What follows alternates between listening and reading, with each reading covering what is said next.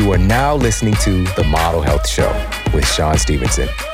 For more, visit themodelhealthshow.com. Welcome to The Model Health Show. This is fitness and nutrition expert Shawn Stevenson, and I'm so grateful for you tuning in with me today.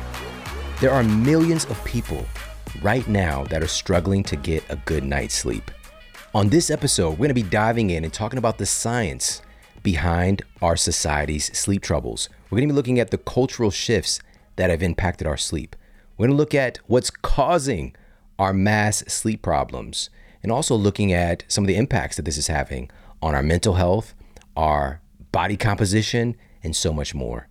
Plus, we're going to be talking about nutrition related to improving our sleep quality. What foods and nutrients can help us to get a better night's sleep? And we're going to look at our culture around food as well. Why is it so much more difficult, apparently, to be healthier today, to be fit in our culture right now? Why does it seem to be more complicated? So, we're going to unpack all of that in this incredible interview. I had the tables turned on me and I was featured on one of the fastest growing shows in the world called Modern Wisdom. Now, Modern Wisdom is hosted by a brilliant guy named Chris Williamson. And not only does he have an incredible British accent, but also he asks some phenomenal questions and created an environment that was super cool to go to. You know, he invited me to do the show. And it was just an incredible experience hanging out with him and the Modern Wisdom team. And this conversation, there are so many insights. It was so powerful that I absolutely wanted to share this with everybody possible. So I wanted to share it with you here today, right now. And I think that you're going to absolutely love this. It's going to be informative, it's going to be inspirational. And also, this is hopefully going to help you to cultivate and prioritize better sleep. Once you understand some of these impacts it's having on your health and also some of the practical things that we all can do to improve our sleep quality, sometimes instantly, but more so developing some healthy sleep related habits.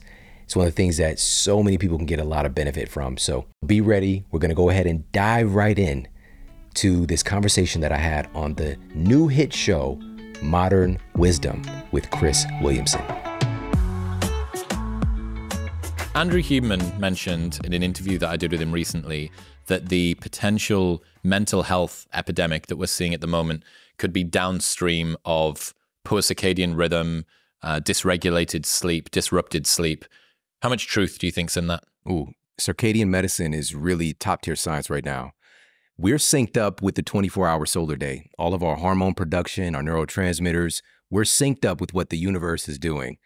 And the funny thing is humans can kind of hide out from that that interface but our our genes are really expecting us to be in constant communication with what's happening outside and humans are really interesting. We can create our own habitats. We're kind of like big hairless beavers or many of us are hairless. Um, but even when we're creating it's still nature because we're a part of nature. But we can essentially hide out and create a 24 hour day artificially. And so our circadian timing system is getting really screwed up. So, absolutely, I agree with him. And here's the rub. Right now in the United States, estimated about 115 million Americans are regularly sleep deprived to boot. Out of 330. Yeah, so it's a sizable amount. And we're talking about on a regular basis, like essentially daily. And my big thing is always looking for what is the connective tissue? Why should people really care about this? And I, I always like to tie it to metabolic health and how we look right? And a really fascinating study was done. And this was actually published by the American Academy of Sleep Medicine. And they looked at people's biometrics and used CT scans to look at their belly fat for five years, tracking a group of people. And they found that people who were sleep deprived gained over twice as much belly fat in that five year period. And sleep deprived in this particular study was less than six hours a night.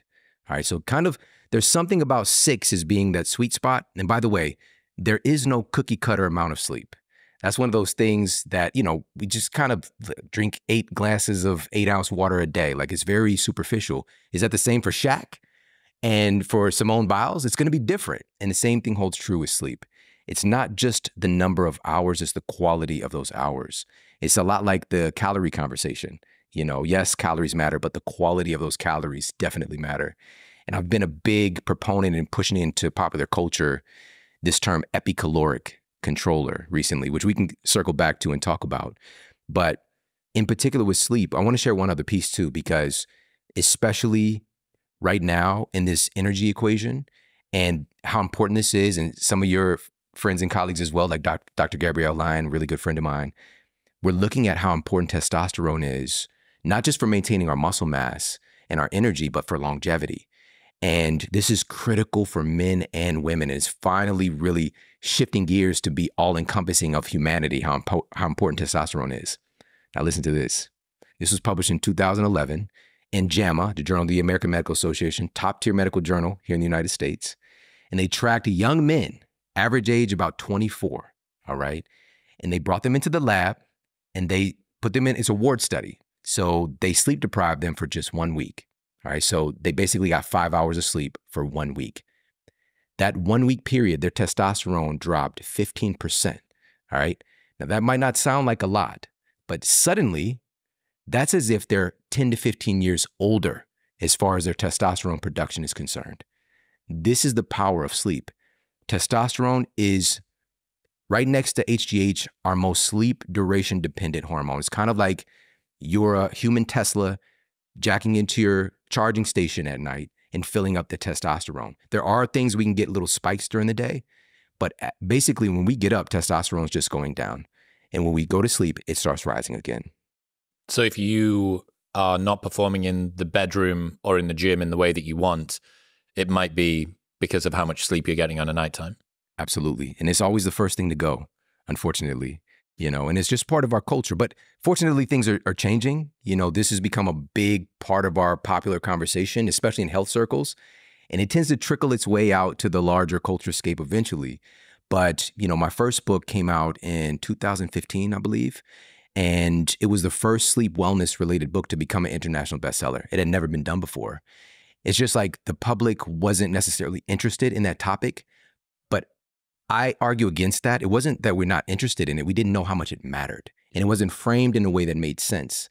And that's kind of my story going to a conventional university and having biology and having kinesiology and nutritional science, but really not understanding how that is applicable to me as a human being. Yeah. Right. So when we're in biology and we're looking at the human cell, my professor did not know, nor had they made that revelation, nor did any of the students that as we're looking at the mitochondria, that mitochondria is made from our meals. As we're looking at the cell nucleus, that's made from the nutrients that we eat. As we're looking at the cell membrane, it's made from our menu. All of the things we're looking at is made from food. And that interface between our diet, our sleep, our movement, all of these things are impacting the cells that we're actually building, right down to the, the level of the genes. And for probably about 10 years now, I've been really keeping my finger on the pulse of something called nutrigenetics and nutrigenomics. So these are fields of science looking at how our nutrition is impacting our genetic expression. And one of my mentors, incredible, incredible thinker, uh, pioneer in epigenetics, Dr. Bruce Lipton. He's a cell biologist, and he really impressed the, the term epigenetics into popular culture. He's the guy. And one of our early conversations, he was sharing with me that, you know, when they did the Human Genome Project, we just knew there was going to be like a million different genes for humans, right? Because there, there's bananas that have more genes than us. There's corn that has more genes than us. They found about 25,000 genes. And the question was, how are we so diverse?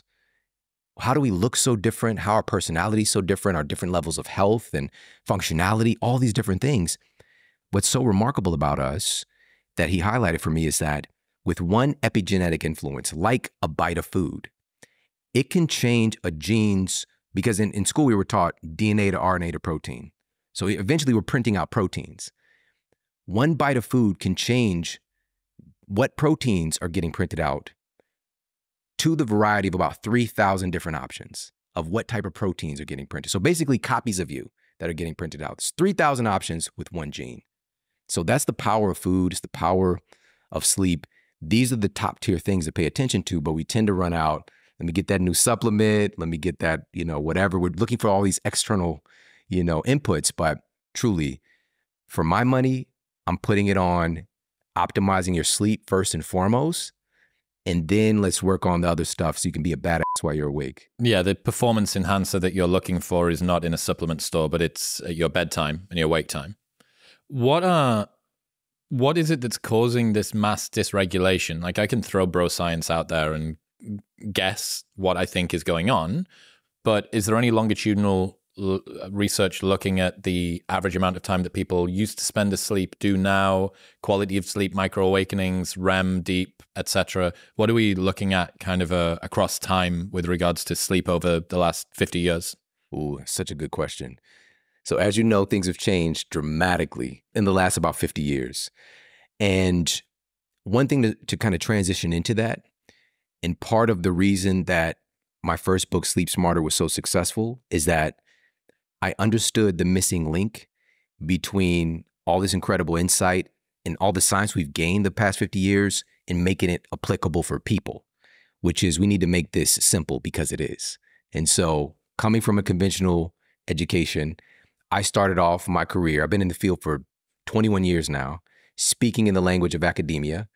And a, a little not so fun fact is that it takes upwards of about 15 years for us to have like a gold standard, randomized, placebo controlled, double blind study, all the things that might affirm, you know, what we're talking about today with improving your sleep quality before it gets like put into conventional education. All right. It's a huge lag. And this is in the age of the internet. All right. It doesn't make any sense. And so what I did was because of working with people, which is very different than just, again, working from theory, which that can be true, but it's different when you sit face to face with somebody and they're depending on you to help them to get where they want to be. And I knew this really interesting secret about humans, which is we want change. We want change. We want the results, but we don't want to change much to get it. Mm. And okay, I'm to say that again. We want change, but we don't want to change that much. We might not be happy with where we are, who we are, but we're comfortable with that. And so changing too much at once creates so much turbulence and so we really, what we would ideally want is take who we are now and give us the new body. Take this person, give me the money, right? I don't have to qualify myself to have it. And so knowing that this is the case, I started looking for what are the lowest hanging fruits, right? What are the things people can do to optimize their sleep quality without having to turn their life upside down? And so I was looking for things that were science backed, but very simple. Now, saying all this to transition this, this into this question, in the last 50 years, we've seen the onset of hustle culture, right? There's always, throughout humanity, there's always been a certain guild of people who are, quote, burning the midnight oil and looking out and, you know, standing guard for our tribe and whatnot. But that's a small sect of humans. For the most part, nighttime danger. We don't see like other animals do. Like that lion can see you at night. You can't necessarily see it. We're not really hardwired for nocturnal activity. With that being the case, optimizing what we're doing during the day is going to help us to actually sleep better at night. And that's really the key. So, one of my tenets is that a good night of sleep starts the moment that you wake up in the morning. And understanding we've kind of devolved from our state of seeking shelter, seeking comfort at night in a safe place, and waiting for the sun to rise, basically, so that things are safer.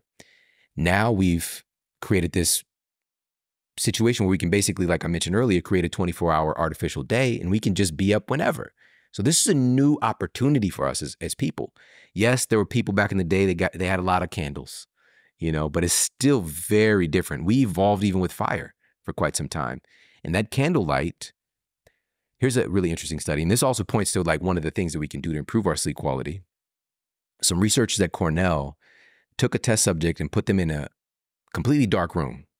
All right. They wanted to track their actual sleep quality. So they were looking at their, their brain waves. They were looking at what their brain was doing. And they put a light the size of a quarter behind their knee. And that was en- enough to throw them out of their sleep cycles. So it was disrupting their sleep quality just by that light exposure behind their knee. Is there something special photoreceptor modulation behind the knee? Or is this the same as if you did it on the palm of my hand or the back of my shoulder? It could be pretty much anywhere because our skin from head to toe has photoreceptors that pick up light and send signals to every other cell in our bodies. But because this particular subject was so deprived of any light, the very small amount of light was uh, we have no signal. Oh, we do have a signal, and it's behind the knee. Yeah. And we will follow that based on, and we will then run the circadian clock off that. Because our all of our other cells are trying to figure out what time is it. Yep. Right. There's this light coming the in. The knee knows. Nisi. Yeah, yeah. All right. I knew a girl named Nisi. So here's the thing: when we understand this really remarkable influence, if you talk even with you know Andrew Huberman in our conversation, really talking about this advent, this new term called light pollution, and how light is top tier as far as really syncing up our our cells, our biology with all of life. Right? I mentioned that we're kind of lined up with a 24-hour solar day. And so it's light is really the kind of tip of the spear. And so using that to our advantage recently because we simply didn't know, we just started consuming, you know, like there's a lot, we're in the golden age of television. There's a lot of great stuff to watch. We got our devices and, you know, we got FOMO. There's also, there's so much going on. We don't want to miss out. And so we're constantly having this influx of light information and it's completely throwing our clocks off. I know it when I'm in the studio, for example, all day under artificial lights. I can have, I see a noticeable detriment to my sleep quality that night. It just, it is what it is. And I do, but now, of course, I know little things that I can kind of help to optimize this. And so pointing to a tip, like what is one, what are one of the things that we could do, knowing that our skin, and by the way, let me give a very logical example. When the sun is hitting your skin, it can literally change the color of your skin. All right. You have photoreceptors that are picking up light all the time. All right. And the sun is very different though the the lux, the the the power of that light is so otherworldly. It is such a special thing, man. Like it's like that's how we have life here. And now, we, of course, in our culture, we've been uh, sort of programmed more so to fear the sun, right? And so we need to have more balanced perspective. But at the same time, of course, respect it. It's very powerful. With that being said, it's not moonlight that disrupts in the same way that artificial lights do, which the moon can seem kind of bright, like it's a bright moon, but it's the lux of that light, the way that it's, the way that that light is emanating, we evolved with that as well. It's like cellular data that makes sense, like it's nighttime. Andrew said that firelight doesn't disrupt circadian rhythm. There it is, very simple. And so if we look at what we have had thousands upon thousands of years next to as far as a light that we create, well, not that we created, but we can generate, with fire, that is a different hue, right? It's kind of this orangish, reddish, like it's a it's a softer tone of light.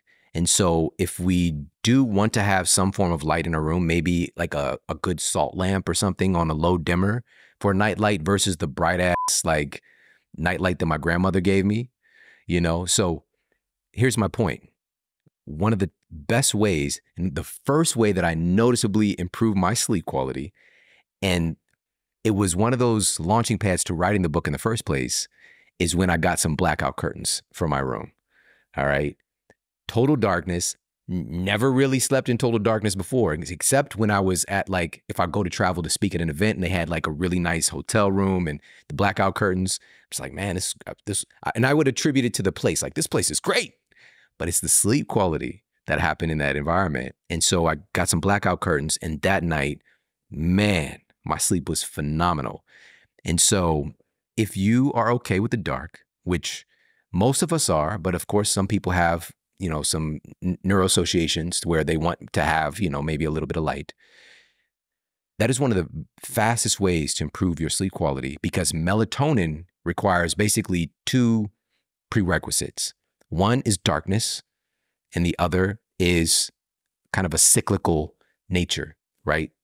Being able to be produced at the same time, essentially, closely, day to day. And this is why we have this new term of social jet lag as well, where, you know, again, we kind of stick to a routine, but on the weekend, everything is like whatever. Mm. And then we have that lag on Monday. You know, you got a case of the Mondays. It's not the fact that we're going back to work, it's that, man, my, my whole shit is thrown off and I'm sleep deprived now. Got a quick break coming up. We'll be right back.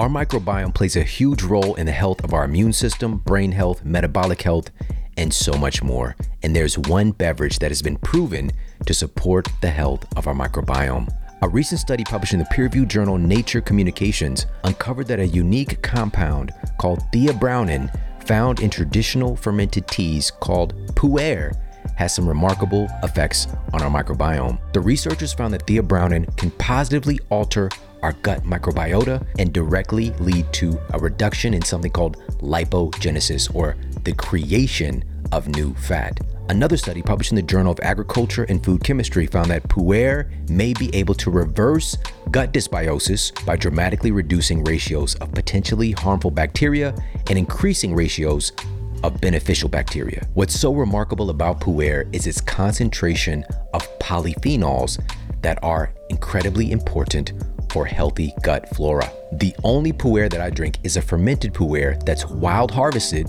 making it even more concentrated in polyphenols, and it's also triple toxin screened for one of the highest levels of purity. Not many folks realize that a lot of conventional teas, even organic teas, contain things like heavy metals and toxic molds. This is the only company that is going above and beyond to make sure that this is the highest quality tea available. And I'm talking about the folks at Pique Life. Go to piquelifecom forward slash model. That's P I Q U E L I F E dot com forward slash model and use the code model at checkout and you're going to receive up to 15% off, free US shipping, and you can even get a free sample pack of 12 teas along with their wonderful Pu'er bundles. You're going to get access to over 20 delicious award winning flavors and, of course, their amazing Pu'er and Pu'er blends. Go to piquelife.com forward slash model. Again, that's P I Q U E L I F E.com forward slash model. Use the code model at checkout for up to 15% off, plus many other bonuses. And now back to the show. Beyond light pollution, which I think everybody can kind of see 50 years, uh, you know, go back 100 years, I don't even think that you would have had uh, lights within the home be widely available. Advent of radio, which is stimulation but no, no light, TV, devices, blue screens, tons and tons of screen time. What else have been the biggest changes? I mean, you mentioned even sort of cultural impacts, like uh, sort of the desire to hustle and grind. Um, what else do you think have been the biggest movers and changes aside from light pollution over the last 50 years? Such a great question. You said the key word. You said the C word. Culture. Culture. Exactly. Let's define culture. Culture is defined as the shared attitudes, values, beliefs, and behaviors of a group of people passed from one generation to the next. All right. Culture is functioning as an invisible hand that's guiding our decisions. Here in the United States, we have aspirations of freedom.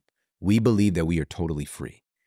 But our freedom is based on the choices that we've been exposed to in our culture. There are certain choices that we don't even know exist. Yeah. You're free within the constraints of what you're aware of. Exactly. Because even our cravings are cultural. The food that we crave is cultural. It's based on the things that we've been exposed to. There are people in other cultures who crave different things because that is what has been impressed upon them is human food. Like there are folks in Cambodia that will gladly eat a deep fried tarantula and it's real talk. You know, it's a real thing. Delicacy. Have you had it before? No, have you? No, I haven't. No. But apparently it tastes good. All right. There are folks in Iceland eating fermented shark. You know, there's folks in Kenya eating nyama choma, barbecue goat meat.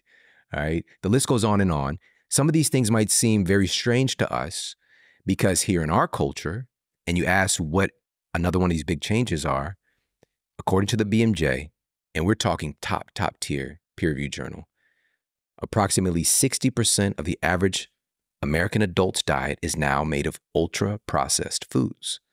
All right. Humans have been processing foods forever, for thousands of years. Cooking a food is processing the food, whether it's cooking a steak, baking a sweet potato, taking olives and pressing, pressing the oil out. That's all processing, but those are minimally processed. They're not denatured so much that you can still tell where they come from. They still have an essence of something real. Ultra processed foods, on the other hand, is when you see a field of wheat and somehow, some way, that becomes fucking Pop Tarts. you see that field of wheat and it becomes frosted flakes, right? It's like where if I was to present that box of Pop Tarts or those frosted flakes to someone living in Cambodia or like a rice paddy in Thailand, and just like, where did this come from? They're not going to have any clue at all because it's like, it's not real. That doesn't come from anything real. And so, not to mention the processing that it takes, yes, but let's not forget about all of these newly invented synthetic ingredients that are added along the way. How does this impact our sleep? Ooh, such a good question. This is such a good question. So there's two really interesting things that is coming out in the data. So one part is what we're not getting. All right. There are certain you can have you get sleep in darkness. You can have the most fancy pants mattress. You I do. can I you do. can check all the boxes for all the things. Yep. But if you're deficient in the key nutrients that build your sleep related hormones and neurotransmitters, you are still going to have disrupted sleep quality. If you don't have the stuff that literally builds the, the stuff that makes the magic happen, you're going to have problems. And I saw this again and again and again working with real people in the real world. Just for example, vitamin C. So, a lot of folks, of course, we know about vitamin C for your immune system. All right. Now, that is putting vitamin C in a very pithy box. It's responsible for so many things. For our skin health, it's a big contributor for our skin health, but it is a huge contributor to our sleep quality. And one study was published in PLOS One, Public Library of Science One, and they uncovered that folks with a vitamin C deficiency were more prone to disrupted sleep. They didn't have problems falling asleep, but they had problems staying asleep. And so, knowing this, what we tend to do is like, I want to make sure that I'm getting my vitamin C in, and we get a vitamin C supplement. I went to a conventional university. I had the big auditorium nutritional science class. I paid for this. Shit. I paid for this miseducation I'm about to tell you. In that class, we were taught very rudimentary things. And first and foremost, based on the food pyramid.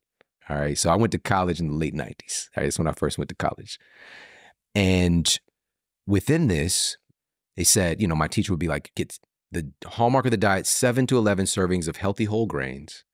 And make sure also that you recommend for yourself and patients, if you work with people, to take a multivitamin to get all your vitamins and minerals. And so I was taught that vitamin C is one thing, and I can just get it from this multivitamin. Of course, there's vitamin C in foods as well. But what we were not taught, and what most people unfortunately have not realized, and that's changing today in this conversation, is that there isn't just one form of vitamin C. There are multiple forms of vitamin C. There are multiple forms of B12, multiple forms of vitamin D. The list goes on and on. Multiple forms. And we're we just know maybe like 5% of what's in food now. There's so much we don't know. So the question is are you getting the vitamin C that is actually usable by your cells? Now, here's where this gets a little bit uh, sticky. So, looking for that vitamin C to support our immune system or sleep quality, a lot of times we'll grab those little packets, you know, those little energy, uh, emergency, whatever. And we don't realize that over 90% of the vitamin C products sold in the United States are made from genetically modified cornstarch and corn syrup. It's ultra processed in every sense of the word. And one of the studies that I actually share in my new book, the Eat Smarter Family Cookbook, looked at what happens when we're taking real whole food based vitamin C versus synthetic. And this was published in the Journal of Cardiology. And so what they did was they took people who were doing a behavior that would cause a lot of inflammation and oxidative stress, namely smoking. Shout out to Smoking Mark. All right. Namely smoking. All right. And so they take these test subjects and they give them a concentrate of vitamin C in the form of this really, I, I, superfood has been really drugged through the mud. All right. Truly, this is the most vitamin C dense food ever discovered. So, if anything's going to fit in this category, it's Camu Camu berry, C A M U C A M U. So, they used a whole food based concentrate of Camu Camu or a conventional vitamin C synthetic supplement. So they're continuing their behavior, they're checking their biomarkers, they, they track their data for a week. They found that when the test subjects took the real whole food based vitamin C, they had a significant reduction in inflammatory biomarkers, you know, things like C reactive protein, oxidative stress, and there were no changes with the synthetic run of the mill vitamin C supplement. It didn't impact them at all. And as a matter of fact, that synthetic form of vitamin C, and this is another study that I mentioned in the book as well, doubles the incidence of developing kidney stones. All right. So the question is can my cells relate to this nutrient? Is it real? Is it recognizable? Just because the chemistry is the same does not mean that they are the same in the human body. We evolved interacting with food chemistry. But today we have all of these isolated synthetic versions of things, and it simply doesn't function the same way. I think a lot of people are pretty well aware, or at least they've got an idea they're supposed to have a morning routine, right? Whether it's the 15 minutes of sunlight in the eyes and the cold plunge and the grounding and the meditation and the breath work and all that sort of stuff. Far fewer people have a cool down sequence at the end of the day, an evening time routine. If you were to give the big movers for somebody who just spends a typical amount of time doing typical things, some time on their phone, some time on their screen, exercise and adequate amount, but it's not insane. They're not a professional athlete. What would you say? When do you begin getting ready for bed, for sleep time? What are the do's and what are the don'ts? And how big is this territory of time leading up to bed? What would you how would you prescribe someone's pre-sleep ritual? Ooh, we could get the sexiest, juiciest sleep of our lives if we follow what I'm about to share. It starts with dinner. It starts with dinner, that evening routine, because the dinner table is potentially the most powerful down regulator of that kind of sympathetic fight or flight nervous system. And this is based on some of the strongest science that we have, period. I'll share two quick studies. One of them was a colleague of mine, Dr. Robert Waldinger. We had a fascinating. He's been on the show. Okay, Robert Waldinger. There you go.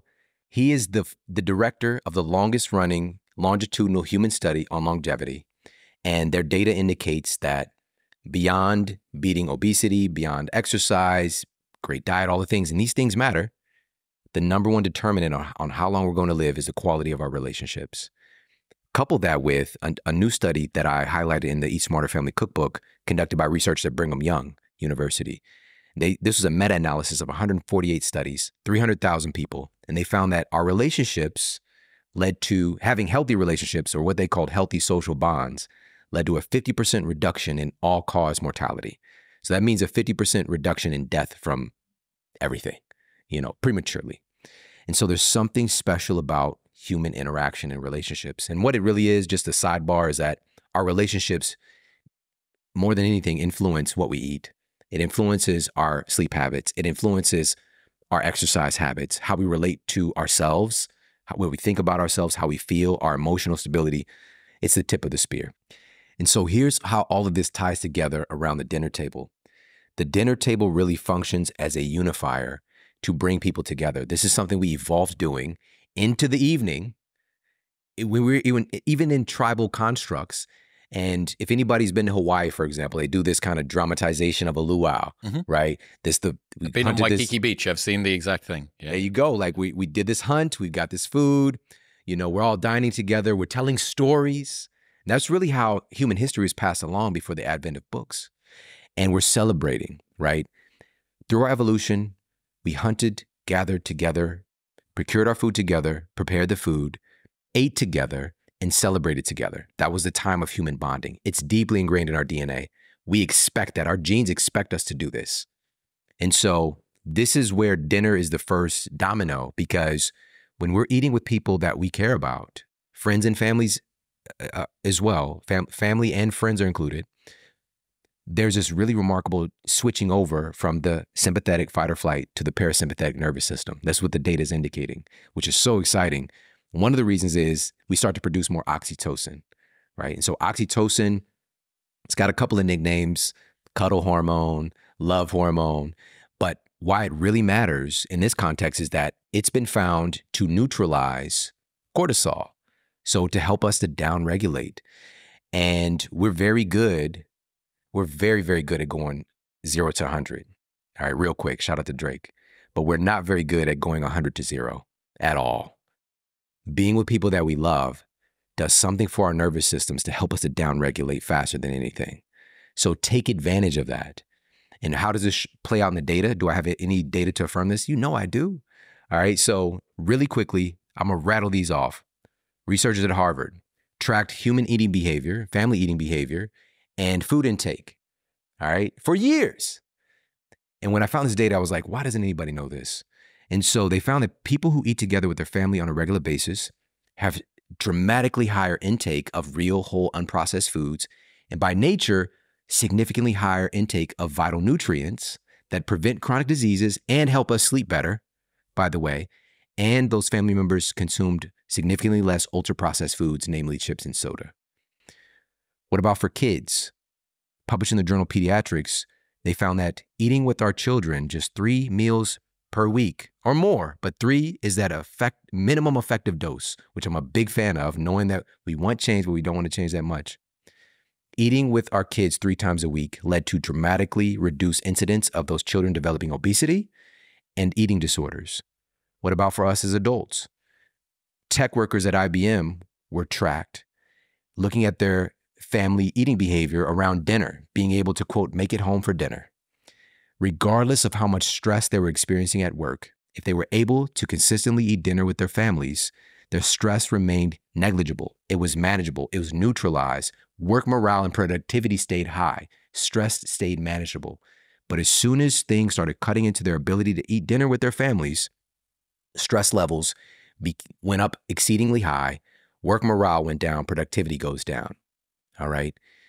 There's something special about eating together with with people that you care about. I mentioned oxytocin. I mentioned the switch over to the parasympathetic. Here's the key word tying all this together. The nickname of the parasympathetic nervous system is rest, rest, and digest.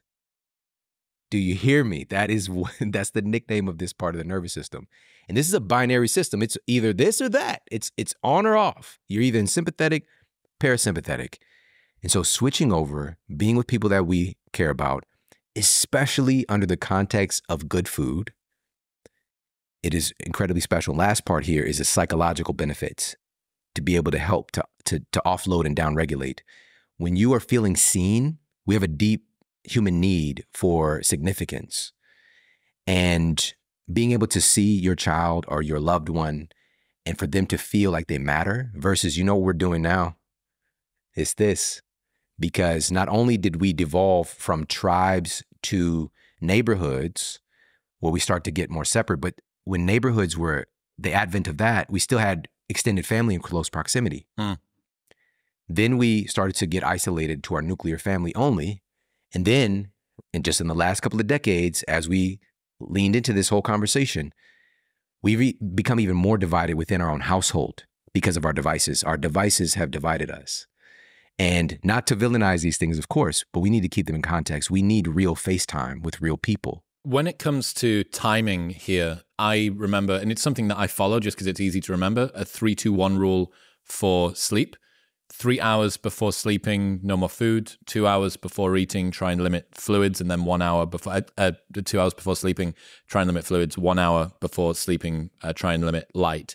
When it comes to us going from eating on an evening time, have you got a rough uh, rule that you try to follow between uh, food time and sleep time? And then let's continue this sexiest night of sleep of your life protocol all the way up to getting into bed? Yeah, that's a great question. So, um, this is going to be situationally dependent. It's going to be unique because there are some folks, and now we have the advent of like, you know, continuous glucose monitors where you could track this.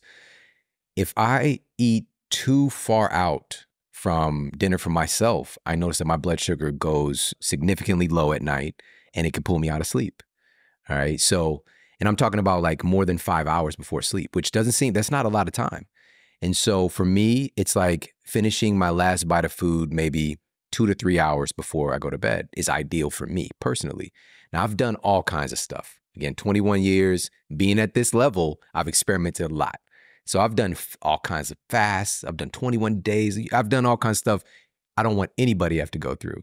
But I found it. I found my way to sleep. Like your body will sort stuff out, but you got to find what's optimal for you. All right. So, in the transition into this from the dinner table, where where we left off, and by the way, all of those studies are featured in the new Eat Smarter Family Cookbook. There's over 250 scientific references in a cookbook, which has never been done. Mm. But then also we talk about what are we eating so that we can get those good sleep nutrients in. And I'll just throw this out here really quickly. There's well, I'll share two really quickly. One of them, dark cherries. All right. There, there are a couple of studies looking at cherry juice as an implement for improving sleep quality, but that the sugar can be a little bit, you know, that can be sketchy. But a couple of the studies I shared in the book, first of all, cherries are one of the most dense sources of naturally occurring melatonin of any food. Cherries are dark cherries in particular, are pretty rich in melatonin. On top of that, one of the studies looked at the anthocyanins in these cherries and found that it, they have the potential to shrink fat cells. And so it's cool. Like you found this stuff, and I put my emojis next to every kind of benefit. So, like for the metabolic health, like the fat loss, there's like a little muscle emoji, there's a sleep emoji there. Then you go back to the associated food, like, okay, what do I do to eat this food?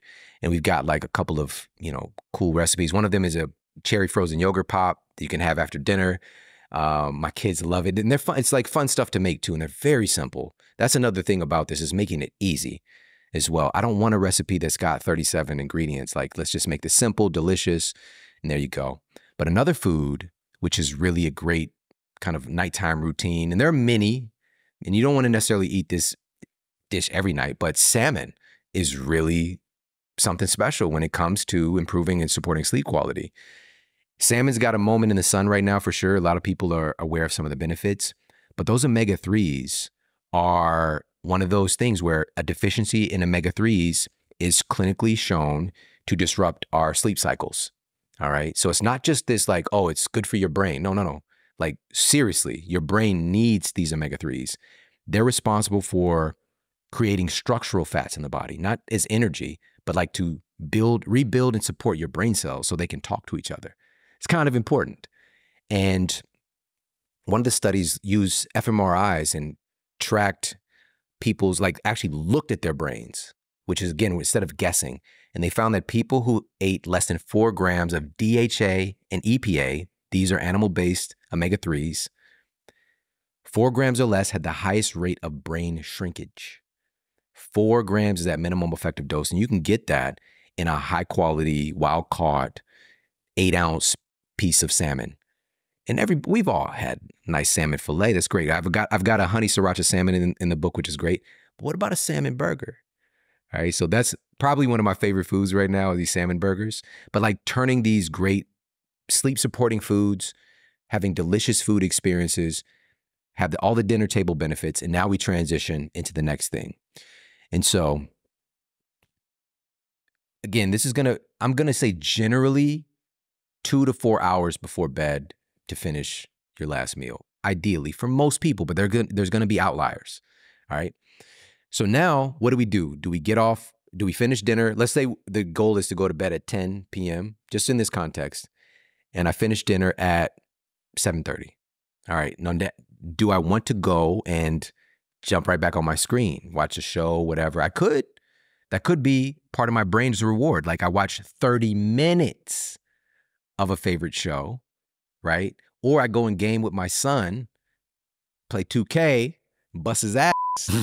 He's pretty good too. Mm-hmm. right after, it, again, creating that post meal reward for sitting down and eating together, right? But now you might want to pop on some blue light blocking glasses. You know, you, you might want to do that. So it's starting to think about light pollution three hours before bed? It depends on the person. But I just that's why I put the word might. Just rough, rough hewn heuristic. You might. Around about three hours before bed, start thinking about the light you're exposed. to. Yes, exactly. Start thinking about it at least, and then from there, you know, again, if we're popping back on whatever, for me, I'll just tell you what it is. For my kind of light curfew is one hour. It is. Mm-hmm. and I've I might be the person who's impressed that in popular culture because again, I wrote about this almost ten years ago. Um, at least that's the that's the minimum for me ideally 90 minutes to two hours, ideally. I think a lot of people would have a question of, okay, especially now, right? We're approaching uh, winter. Uh, you guys uh, are losing daylight savings. That's just that's getting axed. Uh, evening times get dark pretty early. Yeah. And the more northerly you get, I'm from Newcastle in the northeast of the UK, which is the last city before Scotland. So around about December, mid December time, it can be sunset at 4 p.m. Right. So it's it's really dark all the time. Yeah. It's not sunrise until after eight. So it's a very, very, very short amount of time. How am I supposed to exist? I Yeah. don't want to bump into things, right? I've got Yeah. fear. I'm also this. Let's be real here. I don't want to be bored. I don't want to be bored for the last 90 minutes of every single day. I, if I want to, uh, I, you saying it's probably a bad idea for me to watch a screen, but if I read a book, I need a light to light the book. Uh, is an e-reader going to disrupt my circadian rhythm? Can I use my Kindle? What if it's on warm? Like, what can people do to actually enjoy the last two hours of their day if they also need to be conscious of the light pollution? I love this. This is what really I think has has made my teaching of this information more relatable and doable is because we've got to we've got to put the neurotic behavior to the side. All right. And we all, especially when we're working to get healthy and to achieve certain things, we do go through a phase. I think everybody does of Mhm. being neurotic about these things. We've got to chill. We live in the modern world and there's stuff. There's stuff going on. And there are certain things that can help us enjoy that stuff even more if we feel better. Mhm. And so, if we can create an evening routine for the majority of the time that works for us, where we still can do some of our favorite things, because that's what life is all about as well. We've got to get that juice. Well, yeah. What's the There's- point in optimizing your sleep if you sacrifice the enjoyment of your spare time in order to get it? Like, what's the point of getting good sleep? Presumably, so that you enjoy life. And if you sacrifice the enjoyment of life to sleep well in the hopes that sleeping well will give you an enjoyment of life, you like you're shortcutting everything. Exactly. You just said it perfectly. You know, so we've got to come into this with some balance, with a balanced perspective, and give ourselves some grace and some wiggle room and some enjoyment. And if we can do little things like, again, throwing on some blue light blocking glasses, we do have, Do you have any brands that you prefer? I don't want to throw brands out. Okay, But, well, um, Ra Optics, Matt Maruca from There Raw we go. Boom. I, I like Ra Optics. I know that he's done an awful lot of research. They're not cheap, but it seems like a lot of the blue blocking glasses that are cheap, that don't have a very heavily colored lens, if you can still see all of the normal colors with a little bit of a, a blue tinge, that's not really doing very much. According to him, you need to be, it needs to be like offensively colored, and you can get them in yellow or red. And I noticed anecdotally, if I put them on, and I know this is the same with some of my other friends, any high quality blue blocking glasses, after about 30 minutes, you almost feel this down regulation. Yep. Interesting, right? palpable effect that I noticed. And I was using it in the UK, remembering that it gets dark early in the summer, uh, in the winter, but in the summer, it really overcooks it. So you can have sunset at 10:30 at night. Uh, so for me, I would pop them on and go for an evening walk, maybe 9:30, and I would find while I was on this walk, I would get this down regulation. So we're looking at some blue blocking glasses again if we're going to be exposed to light. Yeah, I've got I have some from him Yep. as well. Yep. And you know, and you just said it. There's going to be a varying degree of how effective this is, but also part of it can be the neural association as well to putting those on. And because that's one of the things that I noticed definitely early on in testing these things is that as soon as I popped them on, I started to get a little bit sleepier, you know. And human the human brain is always looking for a routine. It's always looking to automate behaviors. And so what's said is that neurons that fire together wire together. And so that behavior of like, I'm having this evening routine, I care about my sleep, I'm giving it some respect. I'm popping these on. I'm still, you know, dabbling and, you know, watching a show or, you know, doing a little bit of stuff on my phone. I mentioned playing a video game with my kid, right? Now we have to look at the other part of the stimulation though, right? And so this is where we do want to have, give yourself that screen curfew of at least an hour to just like get off of the screens, do something else. And by the way, there's thousands of other things you could do. All right. But we just like, ah, you know, so there's thousands of other things that we can do. And I'm going to share a couple with you. So you mentioned like reading a book. Yes, we can have some dim light, you know, read a book, read a, re- their real books are still out here on the streets. They still do exist. But even more so, this is a good time to just, if you can, chat with somebody. You don't have to stare at a phone or a screen to, to talk with somebody that you care about if you're not in person. But if you're in a relationship, for example, and you're in the house together, this is a great time for my wife and I just to chat, to catch up, talk.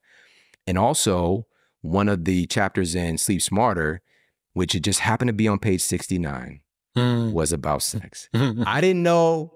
Somebody who bought the book told me. They were like, Shawn is slick. He think he's slick. But it was talking about orgasm and how that impacts sleep quality. And so we've got some kind of um, cultural memes about people falling asleep, whatever, afterwards. No, like seriously, Mhm. you're producing a cocktail of different chemicals, chemistry that does support sleep quality significantly.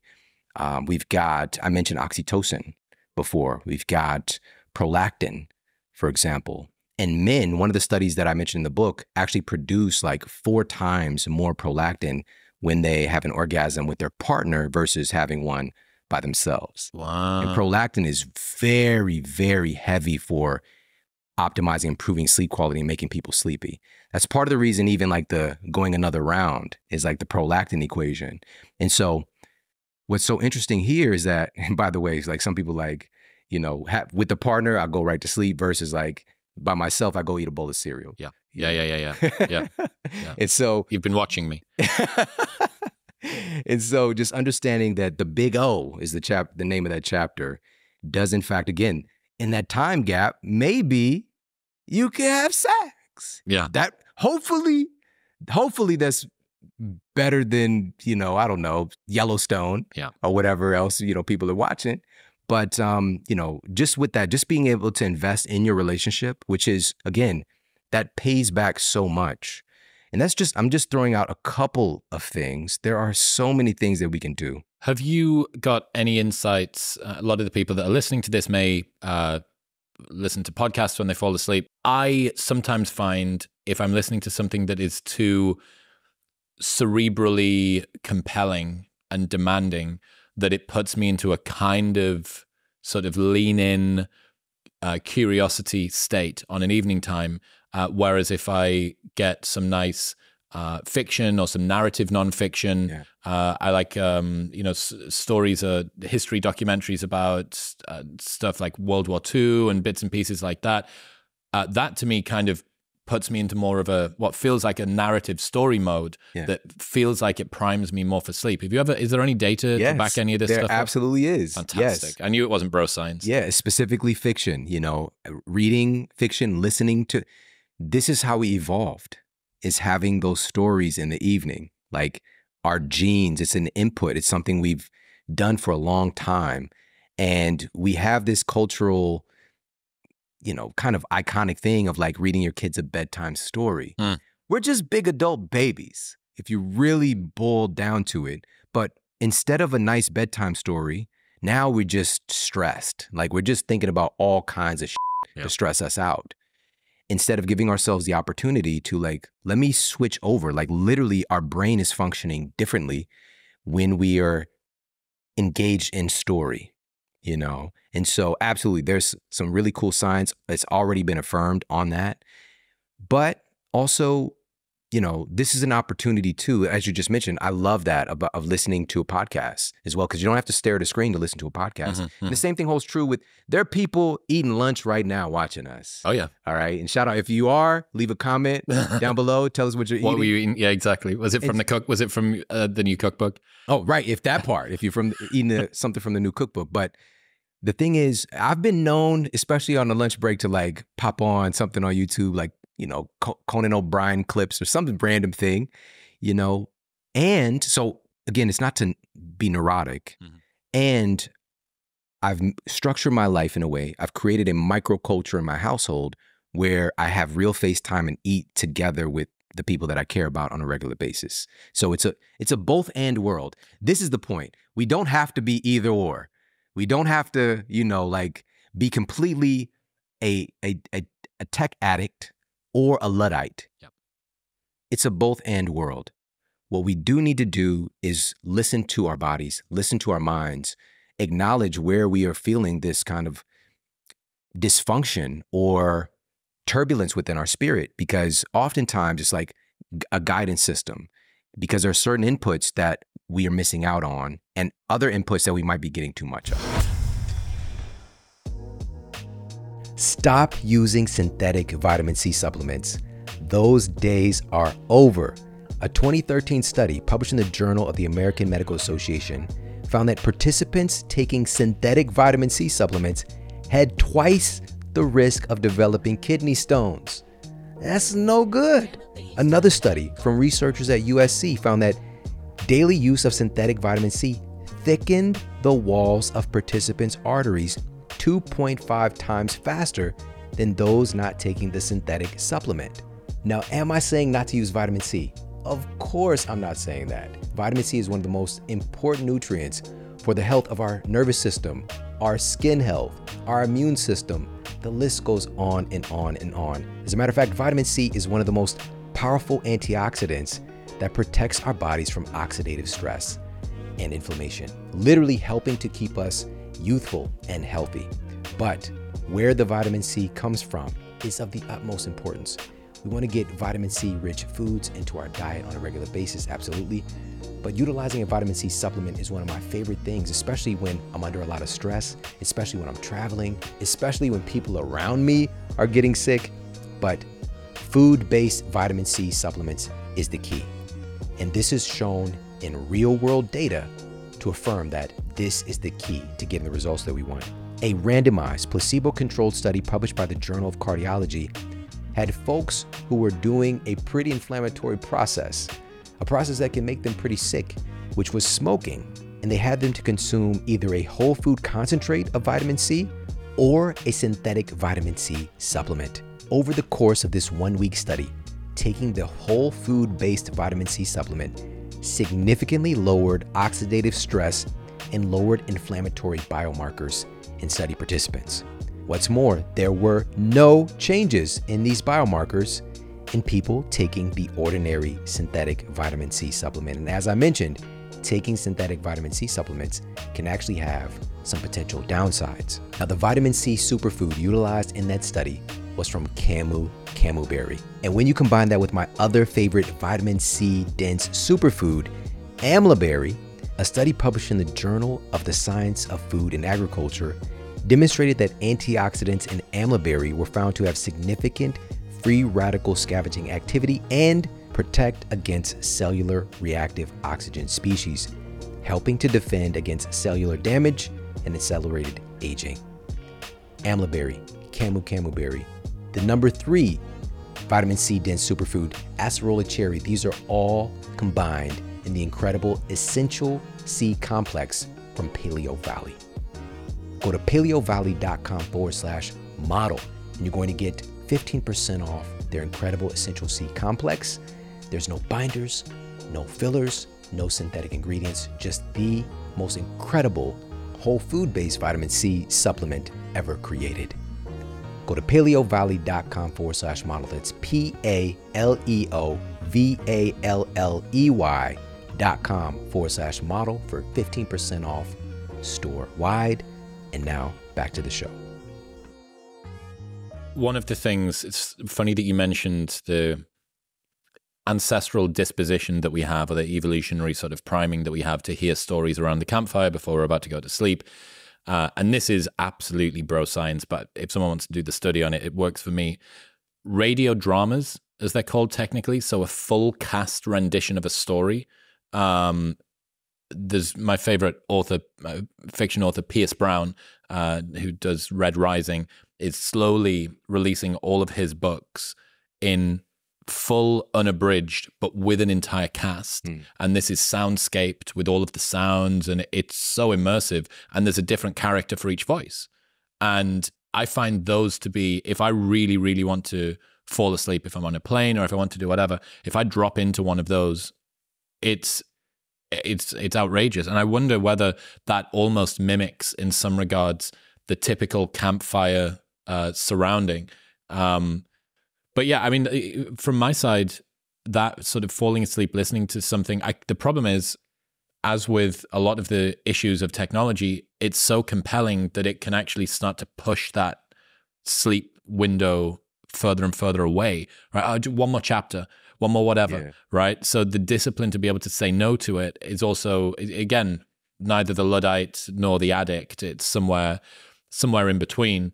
Um, what about this? Is something I think which is a very very common issue, and hopefully earlier in the day, people have exercised, got sunlight, done all of the things to wind down. Even having done all of that, I've noticed periods in my life where I struggle to fall asleep. If somebody is regularly getting into bed and having, you know, an hour plus of latency before they're able to fall asleep, what are the what are the first few culprits or places that you would be looking at in order to try and optimize this? All right. The, it's like the Matrix right now. There's there's a hundred different things that it could be. You know, rank order the top five. It's it's going to be situation dependent. I'll I'll rank some of them, but even with you mentioning that the, the full cast and the story, mm-hmm. the ancient tenet is to know thyself. Know thyself. Like that's top tier importance because we're so unique. And so I just want to throw in a little parentheses as well of like by the way, it doesn't have to be a fiction. It could be a personal development thing. It could be a sermon. It could be whatever helps you to make that transition into sleep. Whatever works for you. Give yourself some space and some grace to to try some different things. Now, with sleep latency, so I'm going to tell you the first thing, period. And you know, this is it, it encompasses so much, but oftentimes it's just stress. It's excessive stress and us not metabolizing that stress efficiently. What do you mean when you say metabolizing stress? So being able to, you know, cortisol, for example, has kind of been drugged through the mud and given this bad name, but cortisol is not bad. It's I like to think of it like the Incredible Hulk. You know, it's like, yes, it can smash some shit and like, but also it can get stuff done. It is powerful. It gets us up and going. And it can get a little bit out of hand, especially if there's a lot of Hulk you know? And so we need Hulk to turn back into Bruce Banner, basically. And this is a great analogy. I just came up with that one just now. All right. And so to downregulate, actually, in the movie, the first Avengers movie, uh, Scarlett Johansson's character, uh, Black Widow, she would do this little kind of uh, rhyme, like this little kind of song, this little kind of technique to help the big guy to down regulate and soothe him and bring him back down. All right. A lot of times we're just kind of running too hot. We've got a lot of adrenaline, you know, epinephrine, norepinephrine. Cortisol is not the only stress hormone, but we've got a lot of that just pumping through our system based on our thoughts. Our thoughts create chemistry in our bodies instantaneously. And a lot of times, one of my really good friends, Dr. Daniel Amen, he calls them ants, automatic negative thoughts. And we just get on these loops of these, you know, things that can just weigh on our spirit. We've got to be able to, when I say metabolize, really I'm talking about to, to, to neutralize, to shift gears over to that parasympathetic. And it, it depends on you what that's going to be, what the treatment's going to be. So this could be a simple change in perception. You know, sometimes it's just a reality check. And I'm a big fan of that one personally, which is like, I might be thinking about the 10 things that I need to get done. Like I just did Good Morning America uh, a couple days ago, and I was in with my publisher the day before, and she was like, "So, you know, are you excited?" Da da da. And she's just like, "I would be a nervous wreck. I don't even know how." Hey, thanks. hey, real good pep talk. but for me, it's just like because I just don't perceive it like she does. Yep. And if I was to be like, oh my God, I gotta, I gotta, I have, I have a very short window of time. I gotta get up super early, and I need to whatever. Da da da da da da da da da da. I'm just gonna be like, there's nothing I could do about it right now. Chill. Just it doesn't matter. I I'm here in my bed. None of that matters. Just chill. So I could speak. I know how to speak to myself. Mm-hmm.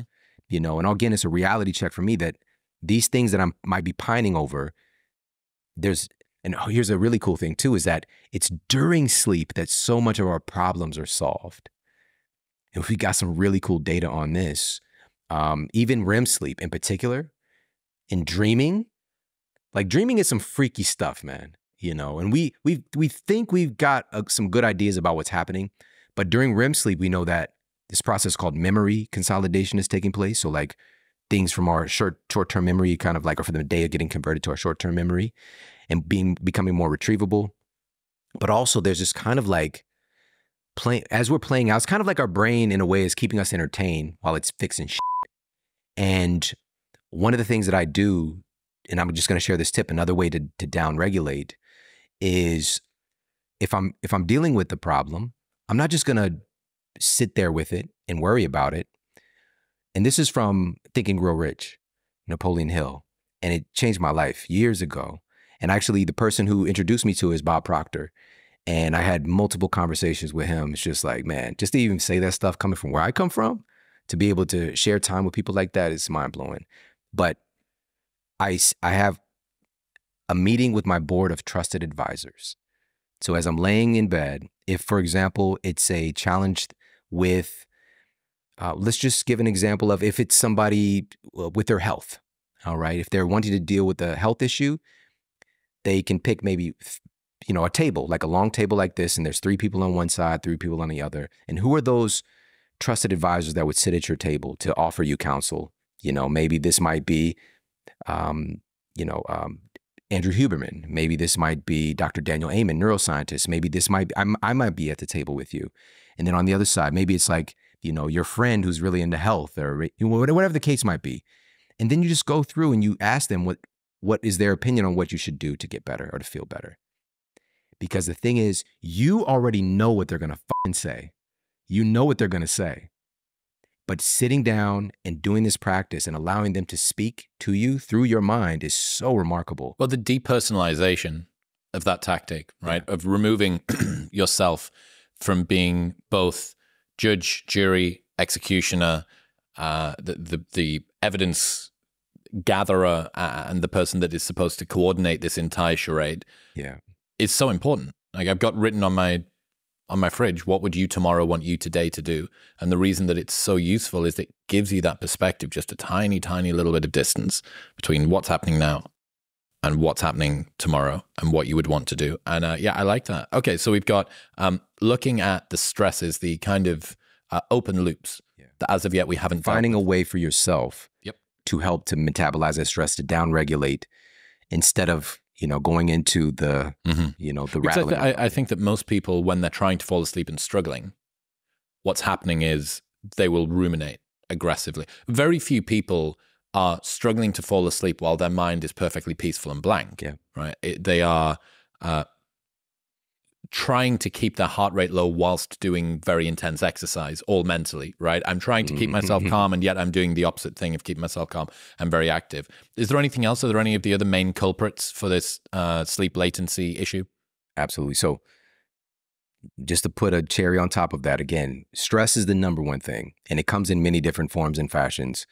So, finding something for yourself to process all of that inner chatter. That's what my, my mother in law uh, calls it. She gave me that lexicon. Got a lot of inner chatter. And this could be something, usually it's actually going to be before you get into bed, by the way.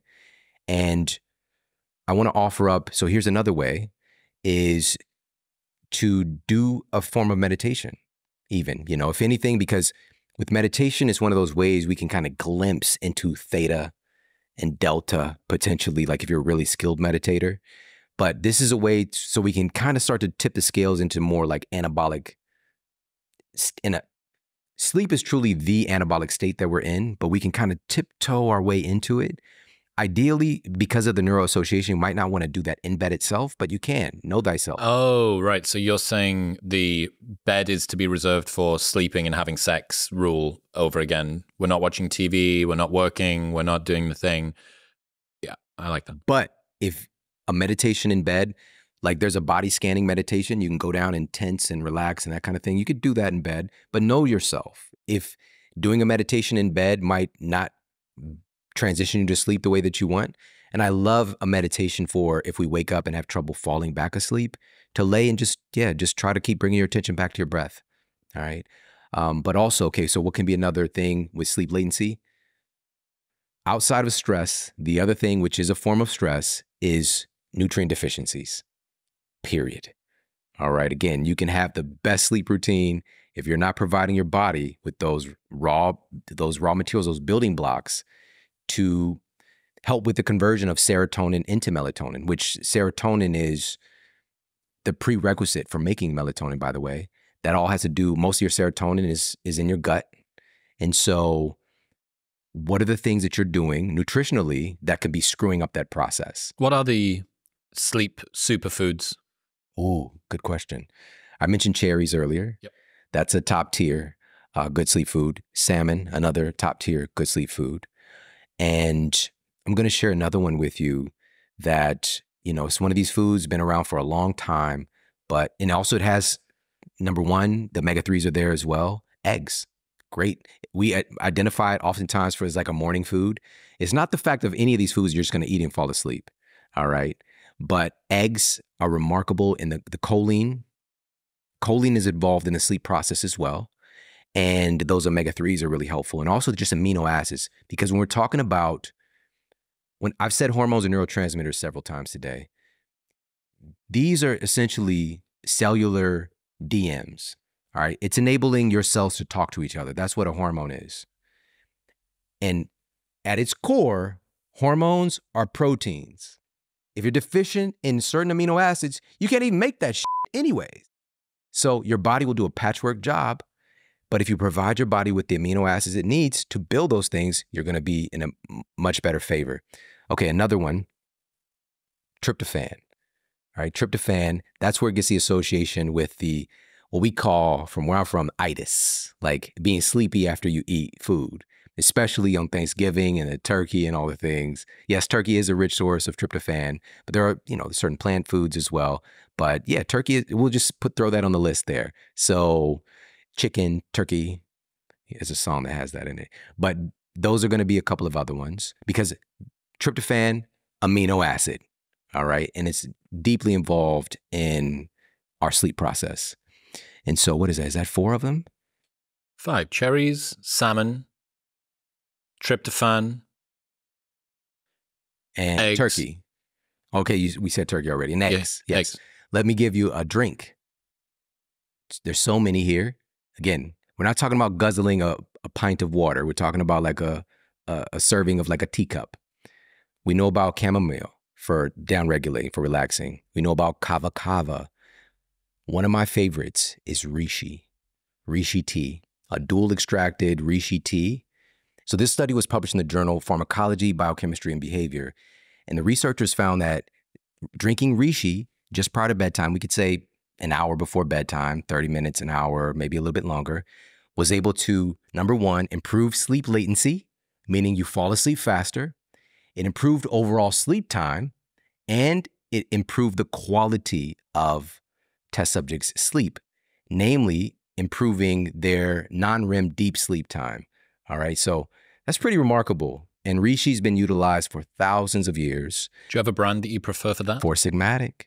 My guy's Four Sigmatic. It's a dual extraction of the Reishi. That's why, primarily. So that means it's an alcohol extract and a hot water extract because different things are going to get pulled out of the mushroom based on the extraction method. And if you're just getting one, you can be missing out on like the hot water extract to get a lot of these antioxidant components, beta glucans, things like that. But the alcohol extract can get some of these more hormonally uh, pointed compounds. You've mentioned the window there.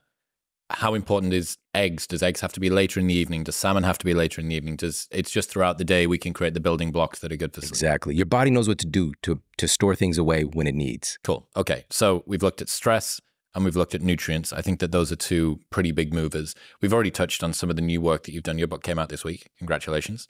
Um, talk to me about the current state of American adults' health from a, a metabolic and a weight perspective. All right. This was published by, this was published by the CDC in 2022. So just about a year ago as of this recording. They determined that 60% of American adults now have at least one chronic disease, at least one, and 40% have two or more. All right, so just a kind of overarching perspective look at this. Now, one of our top tier journals that's looking at metabolic health recently published some data, and it's been making the making the rounds on the internet, and they established that only 12% of American adults are metabolically healthy. So 88% of adults are not metabolically healthy. And this is looking at certain biomarkers, you know, whether we're talking about hormones, whether we're talking about the role of insulin and leptin, and the list goes on and on. And so now, to, to what does this look like in the real world? Like, what do we see? Well, prior to pandemic related shutdowns, we were at about 42.5% of American adults being clinically obese. and it was projected to reach 50% by 2030. But when things shut down, there was a mighty jump. The data hasn't come out yet completely, but we're we're probably very close to that 50% already. And if we're talking about overweight and obesity, then we're looking at about 75% of the population right now. Something dramatic has happened because, and also, we can't leave out kids in this conversation, by the way. There was a study published in the New England Journal of Medicine, and it looked at 200 years of diabetes as the title of the paper. And essentially, type 2 diabetes, which used to be called adult onset diabetes because kids didn't get that shit. But now a lot of kids, younger and younger and younger populations, are getting heart disease, are getting diabetes, are developing obesity.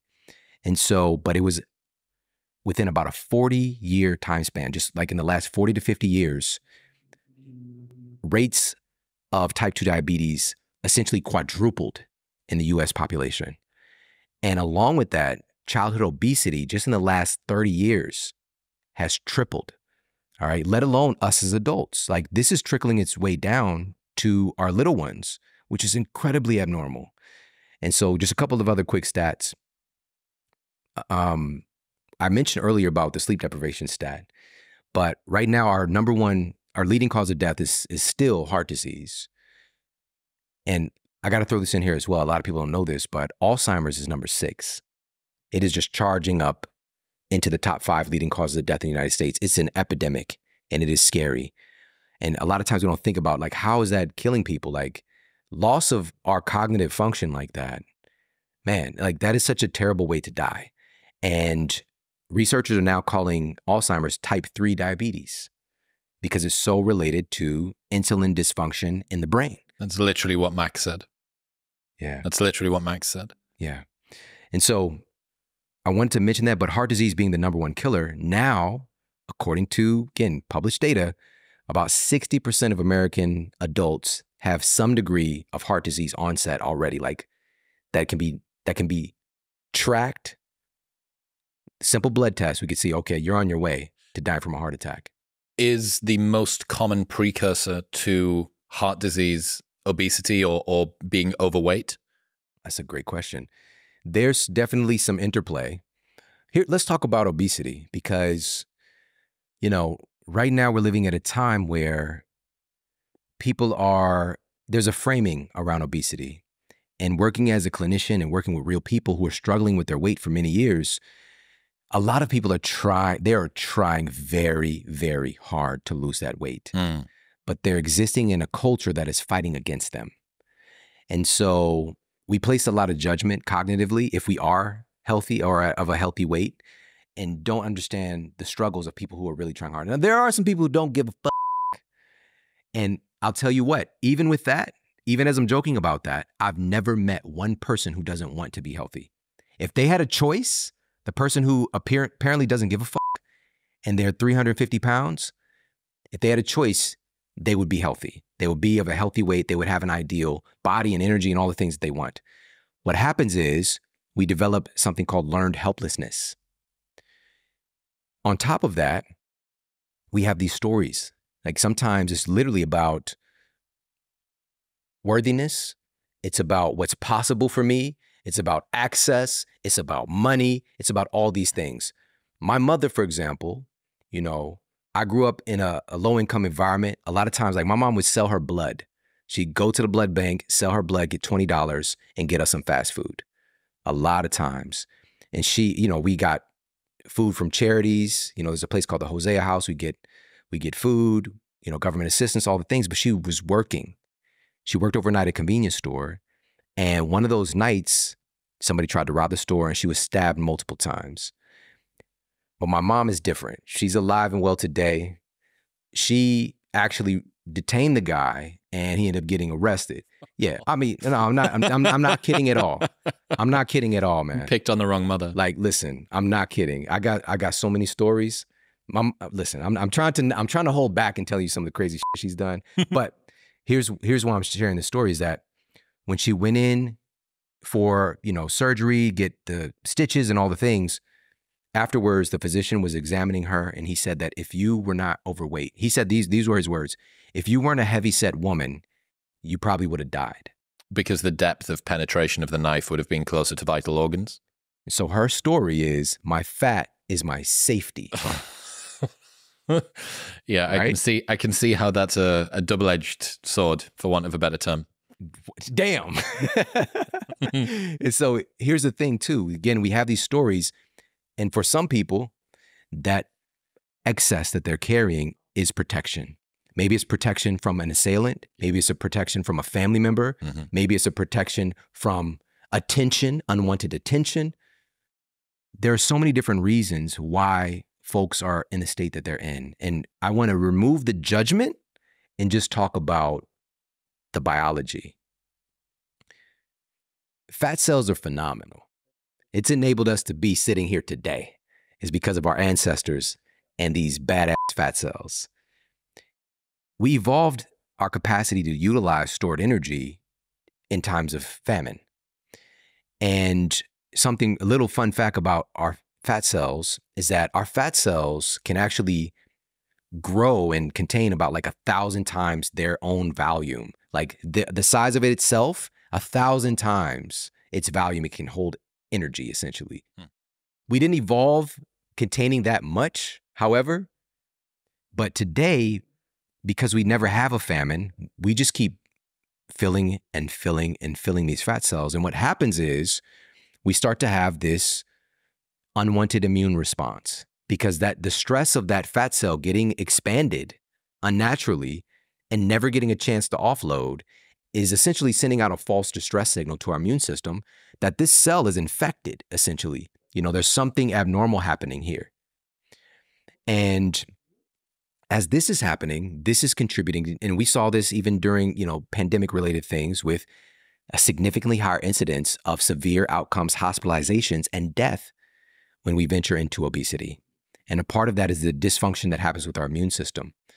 Now, on top of that, with the immune system dysfunction, what about cancer? Because part of the ability of cancer to progress is an abnormal relationship with our immune system and being able to catch things early in our immune system to basically take out rogue cells that you know have heat, reached the Hayflick limit. They're not supposed to replicate all the things, mm-hmm. and take that take them out. What we see in the data, we see about a doubling, doubling of the risk of breast cancer, doubling of a risk of prostate cancer, five times greater risk of colon cancer, seven times greater risk of endometrial cancer when we develop obesity. It's crazy. And so this is not about vanity. This is about a state of our biology, a state of our physiology, a state of human health that is subjecting us to all manner of disease and dysfunction. So I like the input of trying to remove the moralizing from this. It's what I learned from Max when I first spoke to him last year. And he he reminded me that there are lots of different ways that people can get fat.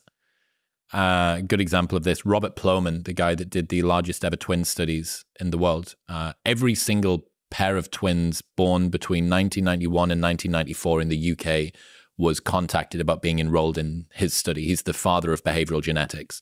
Uh, and he was talking to me and he was saying that he has the predisposition to be fat.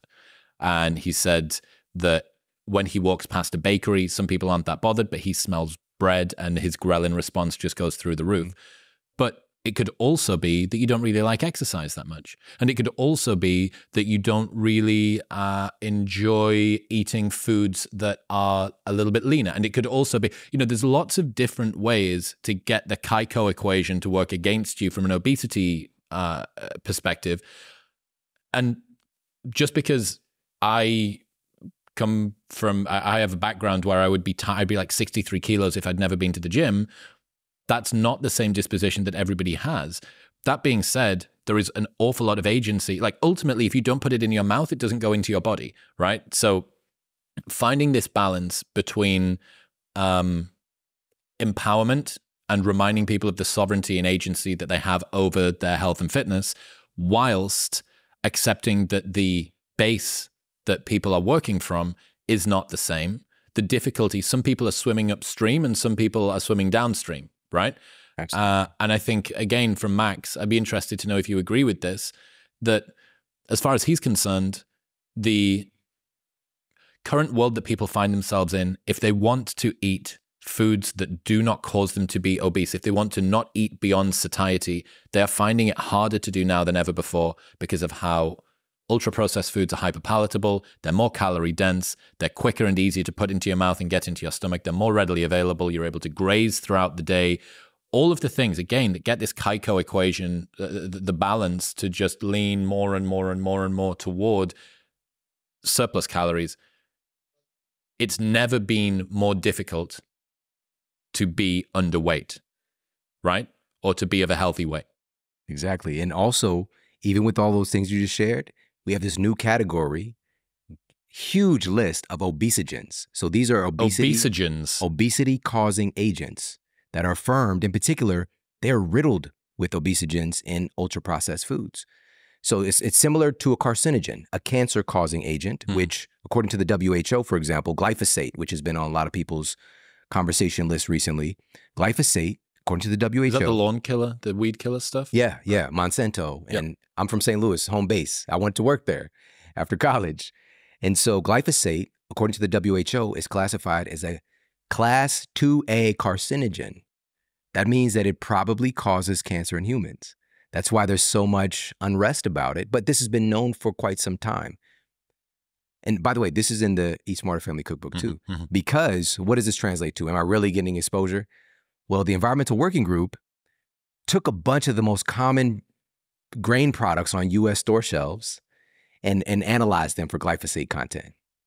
They found 80 to 90% of conventional grain products were contaminated with glyphosate, a probable human carcinogen. Again, again, carcinogens, obesogens, these are going to be things that are often found in significant content in ultra processed foods. Yeah, so I don't understand the, the obesogen thing. Is that just a uh, component of food which makes it more likely to be overeaten? No, what, what's these an are these are these are synthetic chemicals that literally alter our metabolic function and and, and contribute to the process of weight gain Give us some on their own. One of the most ominous sounding obesogens that we're all getting exposed to pretty much every day is bisphenol A. All right, so this is in food packaging. And so this is a plastic, plasticizing chemical. So plastics are made from fossil fuels, and I see plastics every I mean, you can't so much of this is made from plastic. It's made our lives, you know, it's the the material, you know, it's like the look, the feel of cotton, the fabric of the look, the feel of plastic, the death, the killer of our lives. Mm-hmm. Sorry. Plastics are awesome in their own right, but in regards to their interaction with our food is a serious pro- problem. I just had a conversation with a board certified toxicologist who worked in the flavor and fa- fragrance industry. And she shared with me that, you know, even for example, when we go to a coffee shop, you know, you get that to go cup and it's a paper cup. Why is that hot liquid not like melting the cup or like breaking the cup down? It's Mm. because the inside has a certain type of plastic oh God. and the data now, she shared a stud- study with me that you're consuming from any given cup of coffee, regular serving size of coffee, at least 25,000 microplastics. 25,000. And there's microplastics and there's nanoplastics. And she shared with me that these microplastics, again, bisphenol A is just one plasticizer chemical. There's bisphenol S, there's so many. But we can get tricked because it's health washing saying this is BPA free. But she said that this the inter they can interact with our cells directly and function sometimes as like xenoestrogen compounds. So activating estrogen pathways. This is why we see the correlation with breast cancer. We see the correlation with gynecomastia, with breast tissue development with men. And so we've got that aspect, but she said that primary thing that's happening, we're seeing in the data is that it's contributing to inflammation. And so I'm saying all this to say with our food supply, it isn't just the food itself, it's also what the shit is packaged in. Wow. So you're saying that even if I avoid the soy when I go to Starbucks, there's still other estrogens floating around in the thing that they give it to me in. And even with soy, again, soy's been utilized for thousands of years by humans. When you look at the data, and I used to again because as soon as I heard xenoestrogen with soy, I immediately put it on the do not disturb list. list. Yeah. You know, and the reality is the way that it functions in the body is not quite like we kind of create that superficial term of a xenoestrogen and like all these bad things messing up testosterone.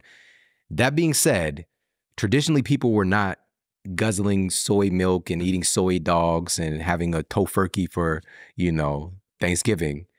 I'm going to guess then that the storage of food, especially if someone, a lot and a lot of guys that are listening to this will be gym bros. They'll be doing their food prep perhaps on a Sunday or perhaps each morning. They need to be looking very carefully at what it is that they're storing this food in, especially hot food, Yes, taking it from particular. the pan into their Tupperware container. Uh, I blitzed all of mine and pivoted. They they do this so Tupperware do glass based uh, storage containers, so you can do that. But even that has a plastic lid. So I'm trying to find a solution now. If anyone knows one, of a all glass storage container would probably need to be a liter and a half. I think liter and a half to two liters seems about right because you, you get some spinach and throw that on top and do all the you want room. Uh, but yeah, dude, for a decade, I thought that health was, and you know, stepping over uh, dollars to pick up pennies, it's probably better to be eating good food that you've cooked yourself that you know Yeah. and being like, oh, maybe there's some BPAs in this Tupperware as opposed to, oh, well, I'll just go and continue to order on Uber Eats each day or whatever it might be. Um, but yeah, you know, even if you're cooking your stuff at home, what are you storing that in once it's done? It's hot. It's going direct Especially from the hot. pan Yes. straight into. So, what's your solution? You must you prep food. Your entire new cookbook is all about this. What's your solution? You- You're on the road. You want to make sure you're eating well. How are you storing your food and taking it with you? Yeah, I mean, a simple thing if you don't want to throw all your plastics away, by the way, for your food storage, which I haven't, we still have some stuff. We're cycling it out over time, Being phased out. you know, and you do wa- at least let your food cool down because we do know that the heat interaction. So a recent, like this study was just published, and they the the researchers put food into a quote microwave safe plastic container and microwaved it for three minutes, and they found that in a three centimeter space of that of that container released literally 50,000 plus microplastics and we're talking millions of nanoplastics into the food and that's just from a 3 centimeter space of it so just we're not we're not heating our stuff up in the microwave in a in a 3 centimeter thing it's it's large it's a lot Hmm. so this is real it's a thing we don't want to be too neurotic but if you can avoid it avoid it don't make hot food. Don't put your hot food in there or don't heat it up in there if you can. What do I do? I love stainless steel. Stainless steel containers for Mhm. food with a silicone lid is great. Um, Do you have any brands that you use? you know, I did I put some in the bonus resource guide for the cookbook. And actually I talk about this in the cookbook, like food storage Hell yeah. as well. it's interesting. We spoke about culture right at the very beginning, and this again, it, we- we're trying to play this game of not moralizing, of bringing people along for the ride, of not, you know, pointing the finger and accusing people of stuff, and yet there is a like making health normal again seems like such an like an odd pivot. It would it, it would almost have to reverse this uh accounting for uh, and and acclimatizing for uh, poor health outcomes, whether it be uh, changing the size of plane seats or whether it be the the all of the different changes that people are looking to do with menus, with accounting, all of this stuff. It's very strange to think about. Okay, what would a set point healthy society look like? Krishnamurti said that it is no manner of health to be well adjusted to a profoundly, sick, society. Yeah. My man, yes, yes. That's what we're experiencing right now. It is normal to be unwell. We are living at a time, this is the first time in human history, where if you are healthy, you are not normal. And this is a fact. But our definition of normal, of course, is very complicated. Yep. We want to normalize health. We want to create a culture that makes it easy to be healthy. And that's what's possible. I spent many years, again, I've been in this field for 21 years, trying to address the larger culture. And I've made a remarkable impact coming from somebody who I went to, when I went to college, I lived in Ferguson, Missouri, a glorified food desert of the highest order. And I grew up. I had multiple chronic illnesses myself, chronic asthma, hospitalized every year. I had an arthritic condition, an advanced arthritic condition, diagnosed when I was 20 years old. My spine was breaking down. I broke my hip at track practice. Like, that's crazy. That shouldn't happen to a child. To come from that, to write the first sleep wellness related book to become an international bestseller, I think we've got maybe 25 foreign, separate foreign book deals. Like, it's crazy. It's like in libraries in China. You know, it's crazy. It's crazy. But that's what's possible. I have made a dent in the bigger in the bigger culture scape. But that is a tremendous task. It's heavy. It is life sucking and energy draining to do that. And it's it's very very difficult. It is a like an, I get I'm right now conjuring up an image of Atlas. Mm. All right. Mm. Or Sisyphus maybe. Right, yeah. Yes. Now with that being said, let's address that. But let's first and foremost address I just had this great conversation with a man named Greg Harden. And um, man, I'm so grateful to have met this man. He's he's really the first mentor in college for Tom Brady. Michael Phelps, Charles Woodson, the list goes on and on. He's like a superpower for them. Meeting him changed the course of their lives. Tom Brady was like fourth string when he met Greg. What Greg said to me and he said, when he said it, again, it hit different because we've heard this before control the controllables. Control the controllables. Tom was so concerned with trying to change things that he couldn't control. What he could control was the way that he was training. What he could control was taking advantage of the opportunities that he was giving, no matter how small they were. The starting quarterback was getting 20 reps, backup 10 reps. Tom was getting like two. He was like, make those two the greatest two hum- humanity's ever seen. He frame- reframed it like that. He put some power back into his hands for him to control the controllables. What, it, what do we do in this context with a larger culture scape that is unwell? Focus on your microculture. Intentionally create a microculture around you that makes health easy, that makes movement easy, that makes good sleep easy. Right now, Again, stepping out our door, it's very difficult to control those things. But within under our own roof, and by the way, I'm I want to make this clear. We are products of our environment. We can't help it. We are influenced by the things in our environment all the time. But humans are also creators of our environment. We can create an environment intentionally. That, that's what makes us so remarkable. We can create an intentional environment that makes this stuff easy. With that said, the environment starts with us. The culture starts with us. We are representation of our culture. Got to shout out Gandhi in this one to be the change. Like people say that shit, like seriously. We want everything else to change outside of us. The truth is, it's an inside job first and foremost. Because here's the cool thing. When you take yourself, like you're from across the pond. When you come here, though, you're a representation of your culture. You can't help it. It's beaming off of you. The suaveness, the accent, all the things, it's just coming off. Please, come on. All right? When we show up anywhere, we bring our culture with us. It's infectious. We have this, we attribute contagious things to just negative things, but wellness is contagious as well. And we've got data affirming that too the Framingham Heart Study, for example.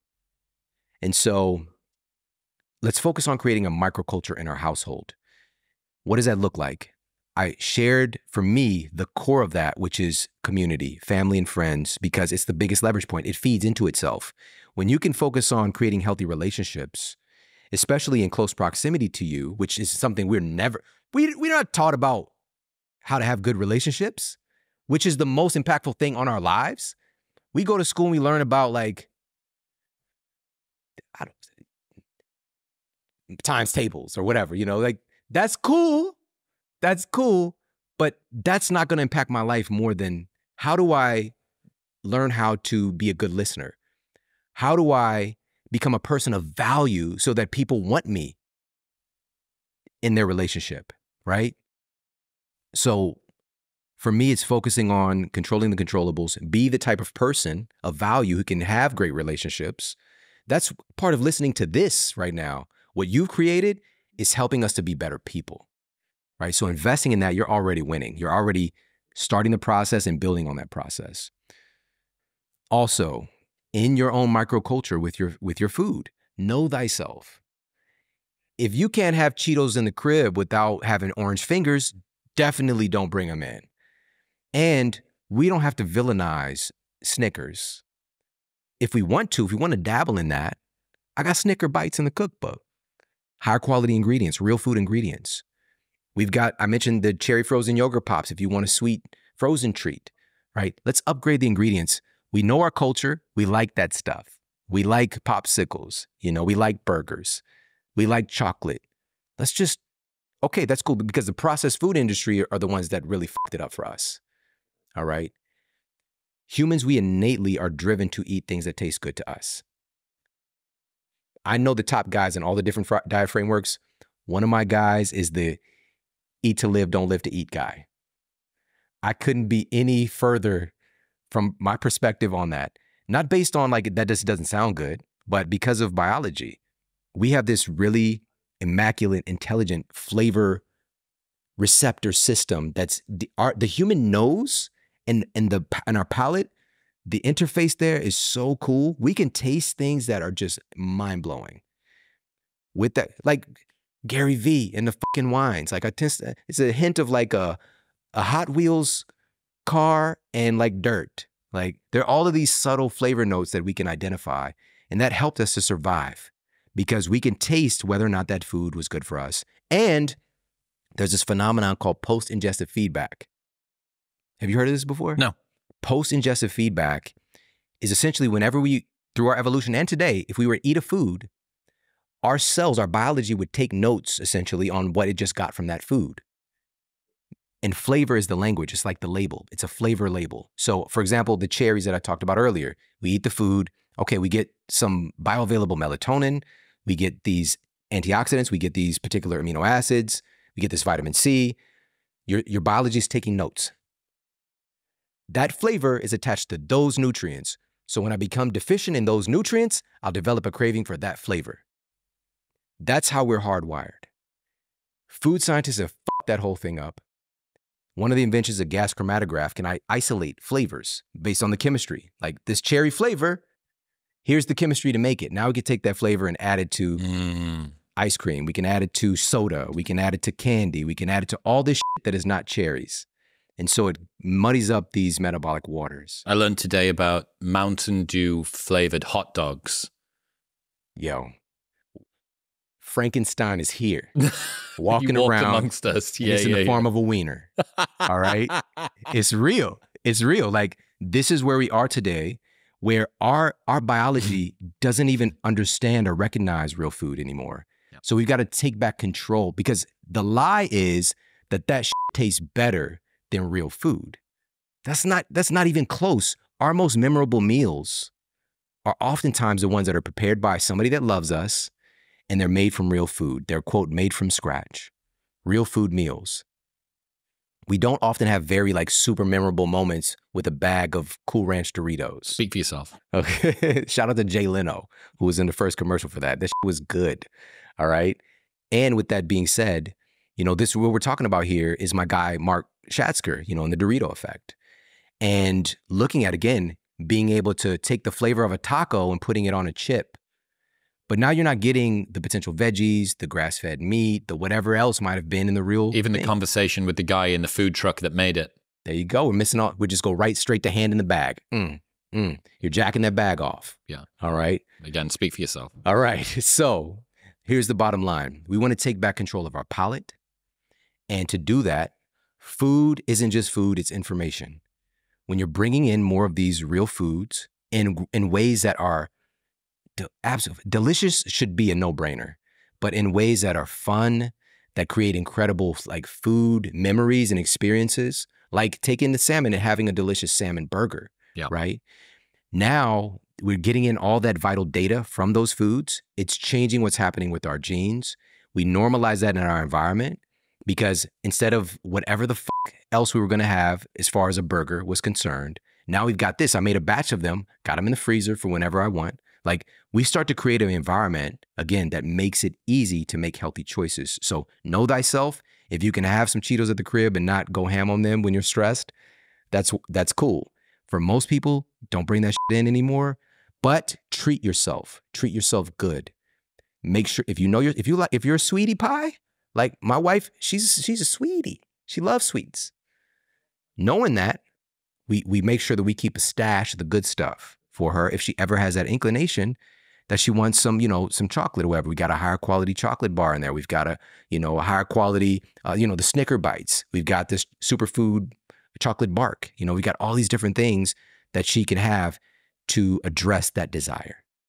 So focus on the microculture. Hell yeah. Shawn Stevenson, ladies and gentlemen. Shawn, I really appreciate you, man. Thank you so much for tuning into this episode. I hope that you got a lot of value out of this. Definitely check out Modern Wisdom. Really, really great show.